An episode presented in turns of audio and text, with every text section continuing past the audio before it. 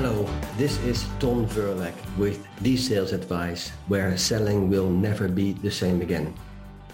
Most of the buying is done when you are not there.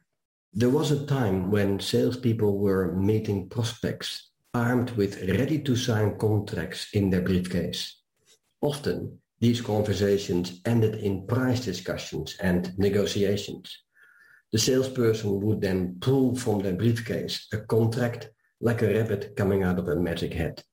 What about going ahead right now and sign this contract I prepared earlier for you?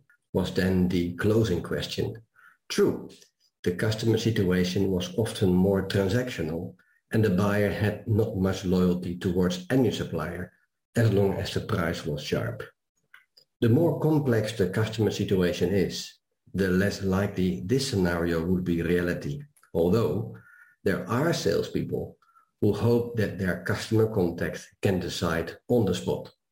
And their sales process is still designed to close the deal in the closing stage. The new reality, however, is that most of the buying happens when you are not there. The more you are aware of this, the better you know how to influence the buying process. Your influencing starts when you meet with stakeholders, but most of the work is often done without you. How do you control this?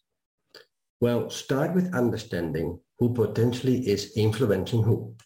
Then, regardless of who you will meet, the conversation you will have needs to be relevant to their interest. Contacts at an operational level have a natural interest in tactical discussions. Their daily tasks are all around implementing direction from management with a focus on efficiencies and effectiveness. Scorecards monitor their performance that always need to be improved. If you can help with that, then they will listen. They may really like your solutions, but for a change to happen, management needs to be involved. Before you hang up the phone or leave the building, be conscious that the buying process continues when you are not there. Ensure you close the meeting with your operational contact by two actions. Number one, ask for the commitment to involve a manager at the next meeting. Two, provide him or her with insights to create interest from their manager. The same advice counts for when you are meeting with a person at the management level. Although they are interested in operational issues and continuous improvements, these will unlikely be the trigger to make a supplier change. If something is wrong at an operational level, their first action will be to fix it with the incumbent supplier. The trigger for them to get the executive level involved is to envision a strategic advancement for the company when making a change through your ideas and insights. More often than not, opportunities stall here when you fail to follow the two earlier mentioned steps. In fact, you need to add a third action. Ask who else is involved in the buying room when a potential change is proposed to an executive. You need to get most of the stakeholders on board before meeting the top.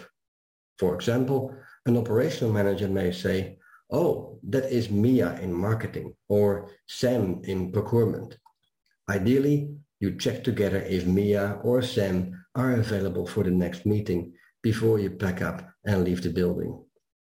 The buying process continues when you are not there, and hence you need change champions. Without people inside the prospect's organization, your chances reduce significantly. The next day, when you are selling to other companies, you want the change champions to be busy sharing your views, ideas, and insights with others in the buying room. This occurs not necessarily in the office, but rather at coffee or lunch breaks. Many change champions may feel more confident sharing what you have discussed earlier with their bosses in these informal situations. Empower these special contacts because they will keep the buying process moving in the right direction.